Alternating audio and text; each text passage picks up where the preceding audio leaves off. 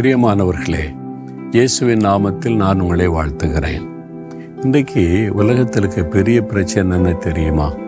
ஒவ்வொருத்தருக்கும் அவங்க காரியம் பெரிய பிரச்சனை. ஆனால் நிறைய பேர் சொல்லுகிற காரியம் என்ன தெரியுமா? என்னை நேசிக்கிறதுக்கு யாருமே இல்லை.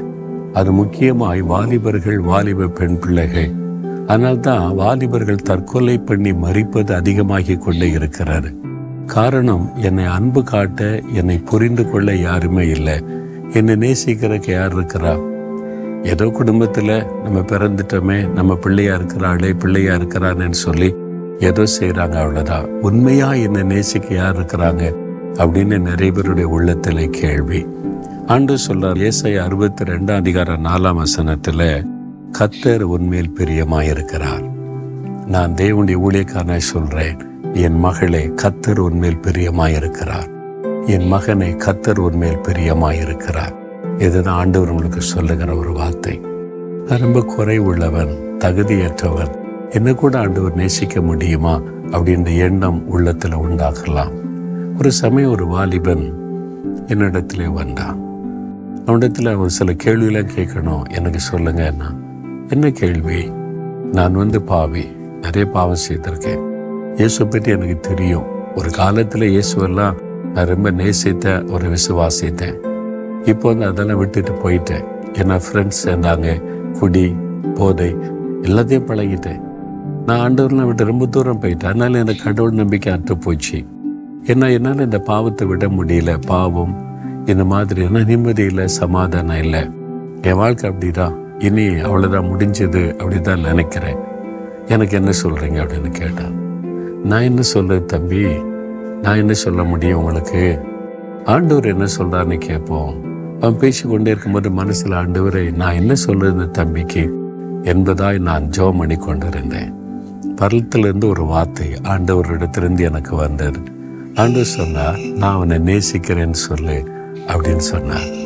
அவன் சொன்னான் நான் பாவி எவ்வளோ துன்மார்க்கமான போயிட்டேன். என் வாழ்க்கை முடிஞ்சு போச்சுன்றான் ஆண்டு சொல்கிறேன் நான் அவனை நேசிக்கிறேன்னு சொல்லு. அவன் கை வச்சோடனே அப்படியே என்னை பார்த்தேன். தோளில் கை வைத்தான் பார்த்தான். நான் சொல்றது ஒன்றும் இல்லை தம்பி. ஆண்டு சொல்றாரு இயேசு உங்களை நேசிக்கிறார். அவ்வளோதான் அழுகிறான் அழுகிறான் சிறுபிள்ளை மாதிரி.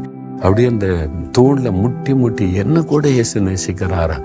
ஏன் மேல அன்பா இருக்கிறாரா நான் எவ்வளோ பெரிய பாவி எவ்வளோ பெரிய துன்மார்க்கன் எப்படி நான் இப்படியெல்லாம் அசுத்தத்தில் வாழ்ந்து கொண்டு இருக்கிறவன் என்ன நேசிக்கிறாரா? ஒன்னதான் நேசிக்கிறேன்னு சொல்றாரு. கண்ணீரோடு முழங்கால கடந்து அழுது ஒப்பு கொடுத்தான் இனிமே இந்த இயேசுவிட்ட நான் போக மாட்டேன். இவ்வளவு அன்பான ஒரு ஆண்டவர் எனக்கு இருக்கிறாரு. அவர் விட்டு நான் போக மாட்டேன்னு சொல்லி தன் வாழ்க்கையை ஒப்பு கொடுத்தான் ஆண்டவர் உன்னை நேசிக்கிறவன். அன்று சொல்றார் மகளே நான் உன்னை நேசிக்கிறேன். மகனை நான் உன்னை நேசிக்கிறேன். மற்றவங்க என்ன வேணாலும் சொல்லட்டும். உங்க அப்பா உன்னை புரிந்து கொள்ளலை அம்மா புரிந்து கொள்ளலை. யாருமே என்னை புரிந்து கொள்ள மாட்டேங்கிறாங்க. என் விருப்பத்தை ஒரு மதிக்க மாட்டேங்கிறாங்க. என்னுடைய சூழ்நிலை உனக்கு தெரியல கலங்குறியா? ஏச சொல்றார் எனக்கு தெரியும். உன் சூழ்நிலை எனக்கு தெரியும். நீ இந்த மாதிரி நிலைமையில கலங்குகிறன்னு எனக்கு தெரியும். என்ன பண்ணுன்னு தெரியாம இருப்பது எனக்கு தெரியும். நான் உன்னை நேசிக்கிறேன். நான் உன் மேல அன்பா இருக்கிறேன். உனக்காக சிலுவையில உயிரையே கொடுத்தேனே. நான் உன்னை நடத்த மாட்டேனா. உன்னை பரிசுத்தப்படுத்த மாட்டேனா. உனக்கு ஜெயம் தர மாட்டேனா. பயப்படாதேன்னு சொல்றார். அவருடைய கைக்குள்ள வந்துருங்க. அவருடைய கரத்தில் உங்களை அணைத்துக் கொள்ளுவார். அவரோட இணைஞ்சிருங்க. இயேசுவே என்னை இவ்வளவாய் நேசிக்கிறீரா? நானும் நேசிக்கிறேன். உம்முடைய கரத்தில் என் ஒப்பு கொடுக்கிறேன் என்று அர்ப்பணிக்கிறேன். இந்த மகன் இந்த மகளை நீர் அணைத்து கொள்ளும் ஆசீர்வதியும். அவளை மகிழ பண்ண அவளுடைய துக்கமெல்லாம் இன்றைக்கு சந்தோஷமாய் மாறட்டும். இயேசுவின் நாமத்தில் ஜெபிக்கிறேன் பிதாவே. ஆமேன் ஆமேன்.